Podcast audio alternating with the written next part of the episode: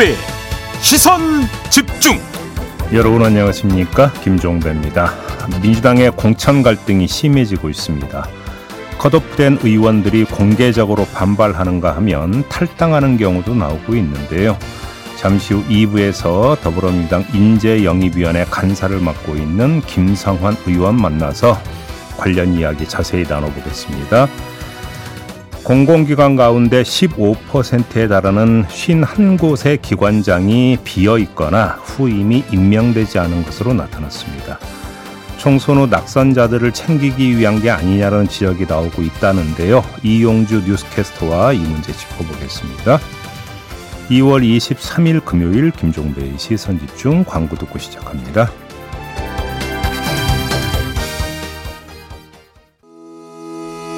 시선 집중은 촌철님들의 다양한 목소리를 기다립니다. 짧은 건 50원, 긴 건 100원인 문자 메시지 샵 8001번, 스마트 라디오 미니와 유튜브 라이브로도 시선 집중과 함께 하실 수 있습니다. 믿고 듣는 진품 시사 김종배의 시선 집중.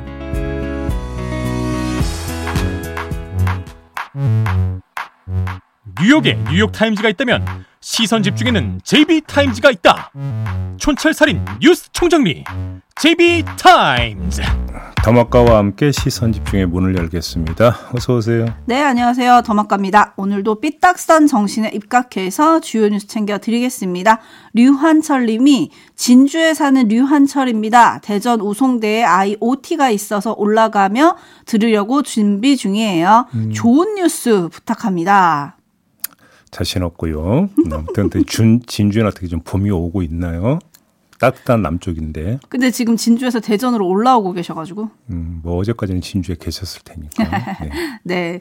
대전 우송대에 입학하는 아이 축하드립니다. 네. 그리고 에라이님 내일이 보름인데요. 보름달 보기는 틀린 것 같아요. 요즘 아. 날씨나 정치나 왜 이럴까요? 아 그렇네. 벌써 정월 대보름인가요? 그럼 부럼 깨먹어야 되는데. 그러게요. 네. 내일 아침에 제이비에게 전화를 해야겠군요. 내복 저거 받아라. 더위 사가라. 음, 네. 해야 되니까요. 네. 제이비타임즈 오늘 주목할 첫 번째 뉴스 어떤 건가요? 이재명 민주당 대표가 어제 기자들 앞에서 공천 논란과 관련된 입장을 밝혔는데요. 두 토막으로 나눠서 한번 들어보겠습니다. 가장 먼저 들을 말은 하위 20% 평가 관련된 발언인데요. 들어보시죠. 평가위원들 입장에서는 불가피하게 점수를 매겨야 하고 등수를 가려줘야 합니다. 심사위원들의 심사 의견도 있지만 동료 의원들의 평가 그거 거의 0점 맞은 분도 있다고 합니다. 여러분 아마 짐작하실 수 있을 분이시기도 한 것 같아요. 네. 그리고 다음은 자신에 대한 사퇴 요구에 대한 답변인데요. 들어보시죠. 뭐 툭하면 사퇴하라 소리 하는 분들이 계신 모양인데 그런 식으로 사퇴하면 아마 1년 내내 365일 대표가 바뀌어야 될 겁니다. 네, 굉장히 단호한데요. 정리를 좀 해볼까요? 이재명 대표의 어법은 말 그대로 단호 그 자체인데요. 딱 끊는 식입니다. 두 가지 점에서 그런데 첫째, 상대방에게 재론의 여지를 주지 않는 어법이라는 점에서 그렇고요. 두 번째, 상대의 자존심을 긁을 수도 있는 걸 아랑곳하지 않는 어법이라는 점에서 그렇습니다. 지금 아, 웃는 오디오도 같이 지금 섞여 나왔죠. 자 그리고 하나 더 있습니다. 어제 저는 소식이 있었죠. 어, 두 전직 총리가 공동 입장문을 통해서 공천을 비판했다라는 점까지 한번 덧대 봅시다. 그러면 이재명 대표의 단호함은 더 크게 부각됩니다. 두 전직 총리의 비판에도 구람이 없이 딱 잘났다라는 이야기가 되는 것이니까요. 그래서 종합 결론을 내리면 이런 게 될 겁니다. 이재명 대표는 작심을 했다. 음. 정치권의 모 인사가 즐겨 쓰는 표현을 빌리면 개가 짖어도 기차는 간다라는 식이다. 라고 정리를 해야 될 것 같습니다. 혹시 어제 이낙연 새로운 미래 공동대표가 시선집중에 출연을 해서 이번 주말에서 다음 주 초에 집단 행동이 있을 수 있다. 움직임이 있다. 뭐 이런 네. 얘기를 했잖아요. 예. 그것과 연관이 있는 걸까요? 글쎄 뭐 이낙연 대표의 말은 전제할 게 아니라 검증을 일단 좀 해야 되는 부분이 있고 좀 조심스럽고요. 그럼에도 불구하고 몇몇 비명 의원들이 홍영표 의원실에서 모인 건 팩트 아니겠습니까?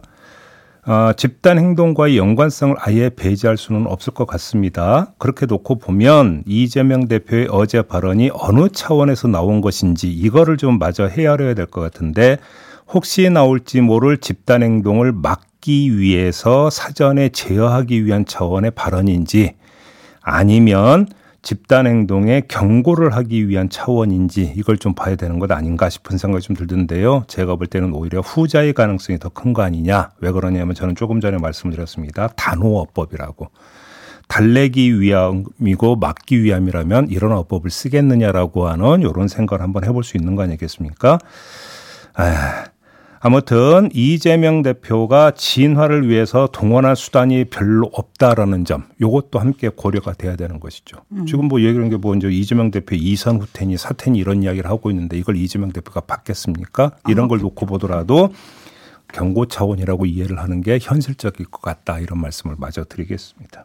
그러면 이런 기세가 먹힐 거냐 이것도 좀 따져봐야 하지 않을까요? 좀 다른 장면을 좀 하나 봐야 될 것 같은데요. 서울 동작을의 이수진 의원이 컷오프 되지 않았습니까? 여기에 반발해서 탈당을 선언하면서 이런 말을 남겼는데요. 들어보시죠. 지난주 백현동 판결을 보면서 이재명 대표가 국민을 상대로 거짓말을 하고 있다는 생각을 지울 수 없었습니다. 네, 이재명 대표를 도운 걸 후회한다면서 왜 후회하는지 그 이유는 머지않아 곧 밝혀질 것이다. 이런 말을 한 끝에 조금 전에 들으신 이 내용을 함께 이야기를 했는데요. 자, 이재명 대표 관련해서 백현동을 거론을 했다. 컷오프 당한 직후에 이걸 꺼내 드는 게 지금 당 지지층, 그 다음에 유권자들에게 어떻게 비치겠느냐라고 하는 문제가 있습니다. 근데 그것과는 별도로 또 하나 봐야 되는 부분이 가정을 한번 해봅시다. 이수진 의원이 탈당 후에 백현동을 거론하면서 이재명 공격에 만약에 나선다. 그러면 어떻게 되는 겁니까? 이재명 대표는 3중의 공격을 받게 됩니다. 원희룡, 유동규, 여기에 이수진 의원까지. 어떻게 되는 겁니까? 정면 공격받고 측면 공격받고 배후 공격까지 받는다. 이런 이야기가 되는 건데요. 이런 상황에서 자 과연 이재명의 기차의 엔진 출력은 어느 정도가 되겠느냐. 이걸 봐야 되는 것이죠. 그러면. 네, 지금 포인트 짚어주셨는데요. 데이지님이 뒤통수 치고 나가는 사람이 문제 아닌가요? 라는 의견 주셨고 음. 코스모스님은 공천 잘하고 있는데 언론이 자꾸 민주당 것만 쓰는 것 같습니다. 라는 의견 주셨어요. 그리고 죽봉님은 지금 상황에서 대표는 확실한 메시지를 던져야 되는 거죠. 뭐 이런 의견이 있는데 반면에 KH님은 동료 평가는 객관성 때문에 참고만 하는 게 보통인데 음. 현재는 그렇지 않기 때문에 문제인 것 같습니다. 음. 예를 들어서 이현주 전 의원이 민 주당에 무슨 기여를 했다고 수도권 전략공천 이야기가 나오나요? 음. 라는 의견 주셨고 4062님은 총선 결과에 대해 대표가 책임을 지면 되지 않을까요? 이런 의견을 보내주고 계신데 이재명 대표는 어제 이렇게 단호하게 얘기한 반면에 홍익표 원내대표는 굉장히 좀 바빴습니다. 그렇습니다. 엊그저께 의총 끝나고는 이명백 공관위원장을 만났고요. 어제는 이해찬 전 대표를 만났고 또 탈당을 예고한 김영주 부의장을 또 직접 만나서 설득했다 이런 얘기가 나오는데 네네. 대표가 움직이지 않고 원내대표가 이렇게 바쁘게 움직이는 건 어떻게 봐야 됩니까? 그러니까 일정하게 어떤 온도차가 있다고 좀 봐야 되는 거 아니겠습니까? 그래서 제가 조금 전에 말씀을 드린 거잖아요. 이재명 대표는 작심을 한 것 같고 어제 저 발언은 과연 달래기 위함이냐 경고하기 위함이냐 홍익표 원내대표의 모두는 뭡니까 어떻게든지 간에 이 상황을 원만하게 처리하기 위한 달래기라기보다는 하여간 원만하게 처리하기 위한 차원의 접근법이라면 이재명 대표는 이게 아니라는 겁니다. 그렇게 놓고 본다면 두 사람 간의 온도차는 확연하다. 이렇게 봐야 되는 거겠죠. 네, 더 자세한 이야기는 잠시 후 더불어민주당 김성환 의원과 짚어보도록 하겠습니다. 계속 시선 집중해 주시고요. 제이비타임즈 다음 주목할 뉴스는 어떤 건가요? 어제 국민의힘 비대위 장면을 좀 보겠습니다. 먼저 한지아 비대위원의 발언부터 들어보시죠. 전국의 모든 전공의를 구속하고 형사처벌을 한들 문제가 해결되지 않습니다. 국민이 피해를 볼 뿐입니다. 이어서 박은식 비대위원의 말입니다.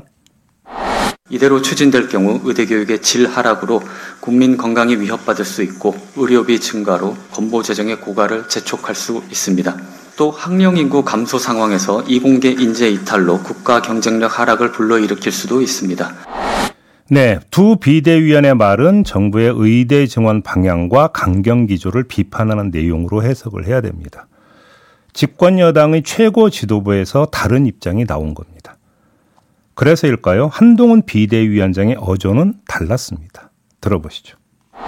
20여 년간 증언하지 않아 오면서 여러 가지 있었던 과제들이 있는데요. 그 부분을 정교하고 과감하게 해결할 수 있는 기회라고 생각합니다. 환자를 두고 의료 현장을 집단적으로 떠나는 것은 어떤 레버리지도 아니고 타협의 대상도 절대 될 수가 없습니다. 이 부분에 대해서는 정부는 단호해야 한다고 어, 저는 생각합니다. 네, 단호함을 외치는 한동훈 비대위원장의 어조도 상당히 단호하지요. 음. 자, 지금까지 세 사람의 말을 들었는데 시각차가 확연합니다. 누가 듣더라도 집권여당 최고 지도부 안에서 입장 갈림 현상이 나타나고 있다라고 해석할 수밖에 없을 것 같은데요. 주목할 점은 그 원인입니다.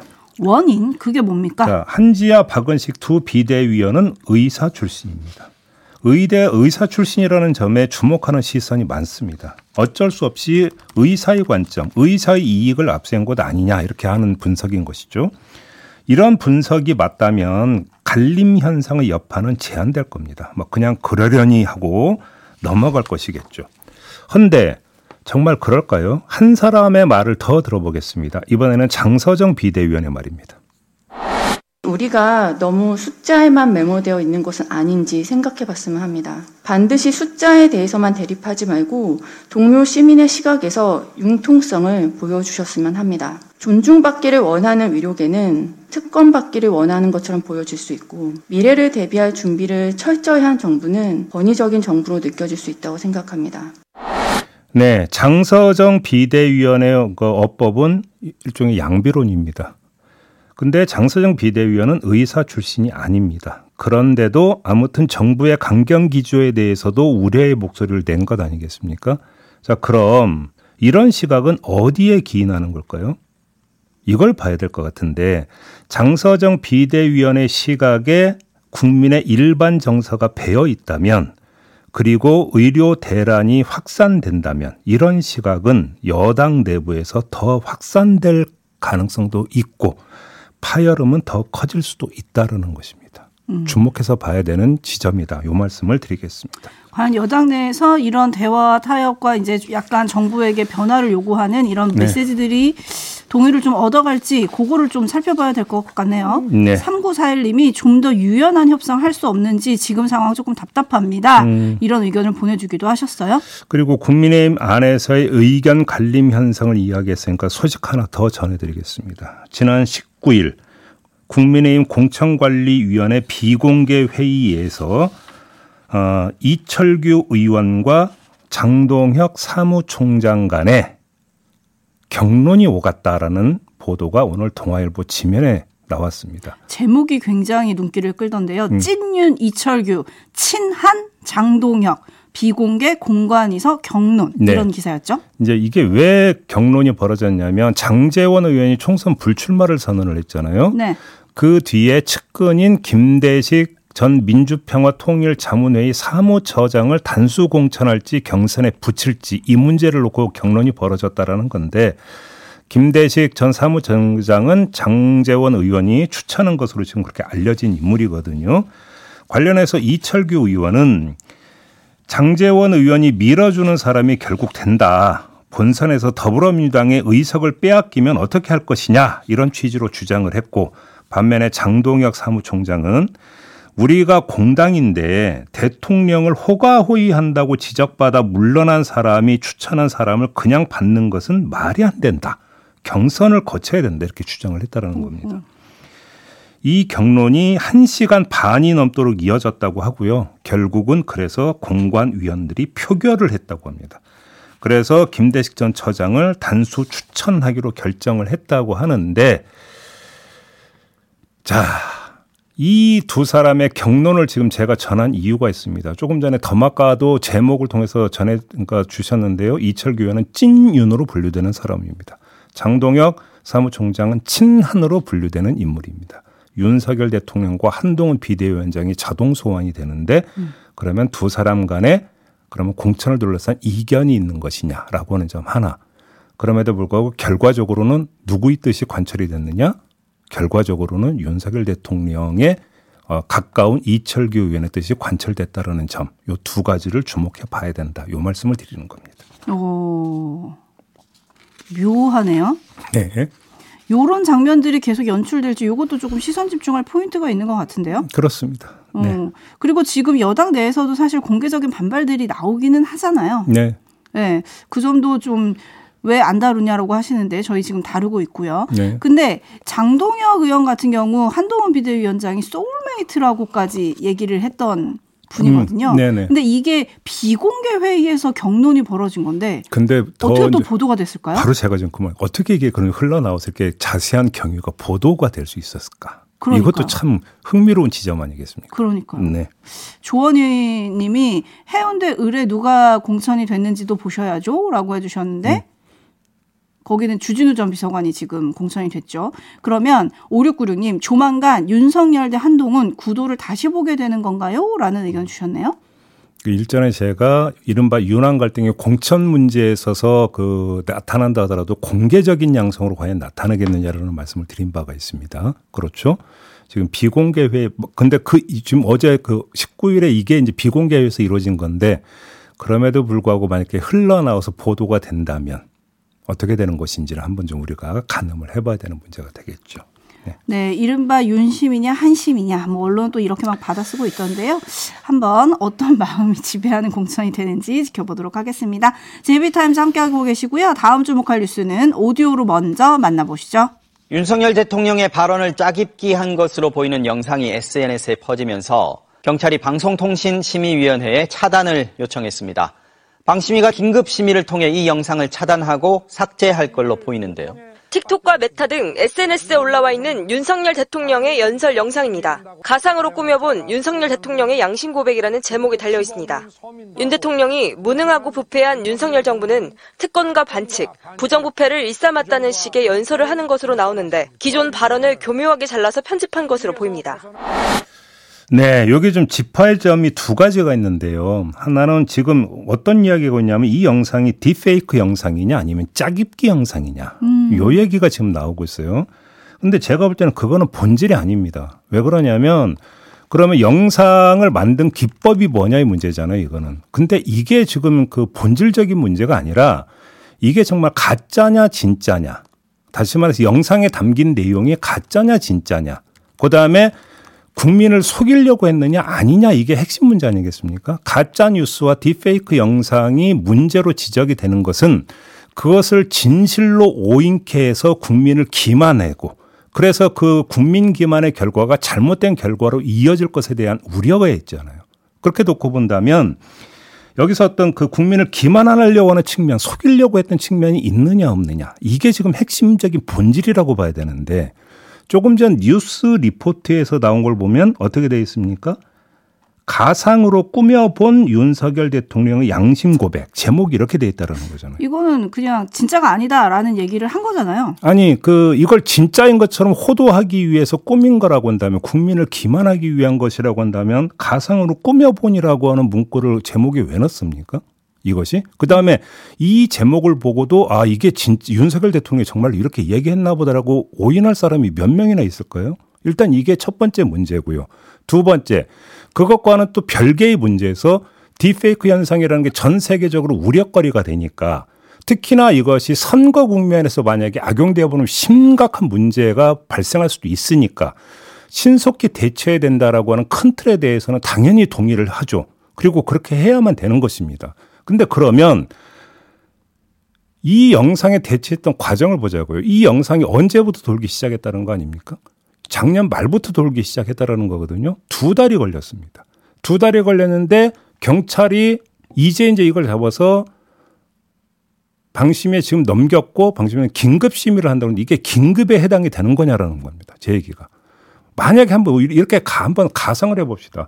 선거일을 며칠을 앞둔 상태에서 누군가가 정말 악의를 가지고 딥페이크 영상을 만들었는데 지금 우리의 수사와 심의가 이렇게 만약에 늑장 대처를 해버린다라면 나중에 대처를 해보자 그건 뒷북밖에 안 되는 거 아니냐라고 하는 이런 또 실무적인 문제도 제기가 될 수 있는 거거든요.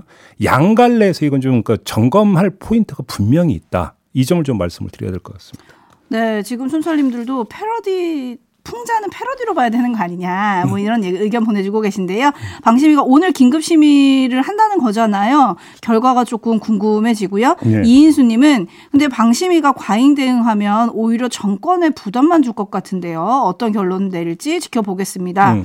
라고 하셨고 손용신님은 와 이 정도면 유튜브는 문을 닫아야 하지 않을까요? 이게 가상으로 꾸며보니라고 제목까지 달았다라고 한다면 그거는 일종의 풍자로 봐야 된다라고 하는 해석으로 연결이 될 수 있는 거고요. 풍자의 심의의 칼날을 들이대는 것은 검열입니다. 근데 여기에 대해서 또 중요한 얘기가 선관위가 네. 총선 선거 운동을 위한 디페이크 영상으로 보기는 어렵다. 라면서 공직선거법에 위배되는 건 아니라는 입장을 밝혔다는 점도 조금 주목을 해봐야 그러니까 될것 같아요. 선관위가 그렇게 판단을 내렸는데 왜 또 긴급 심의를 한다는 겁니까? 그러니까요. 네. 그리고 제가 좀 전에 아이템에서 이제 촌철님이 그렇게 써주셔서 읽긴 했었는데 이상하다 싶긴 했습니다. 주진우는 해운대 갑이죠? 을이. 아니고. 해운대 갑이에요, 네네. 갑. 그건 바로 잡도록 하겠습니다. 알겠습니다. 자, 제이비타임즈 이렇게 마무리하죠. 더마페 수고하셨어요. 고맙습니다.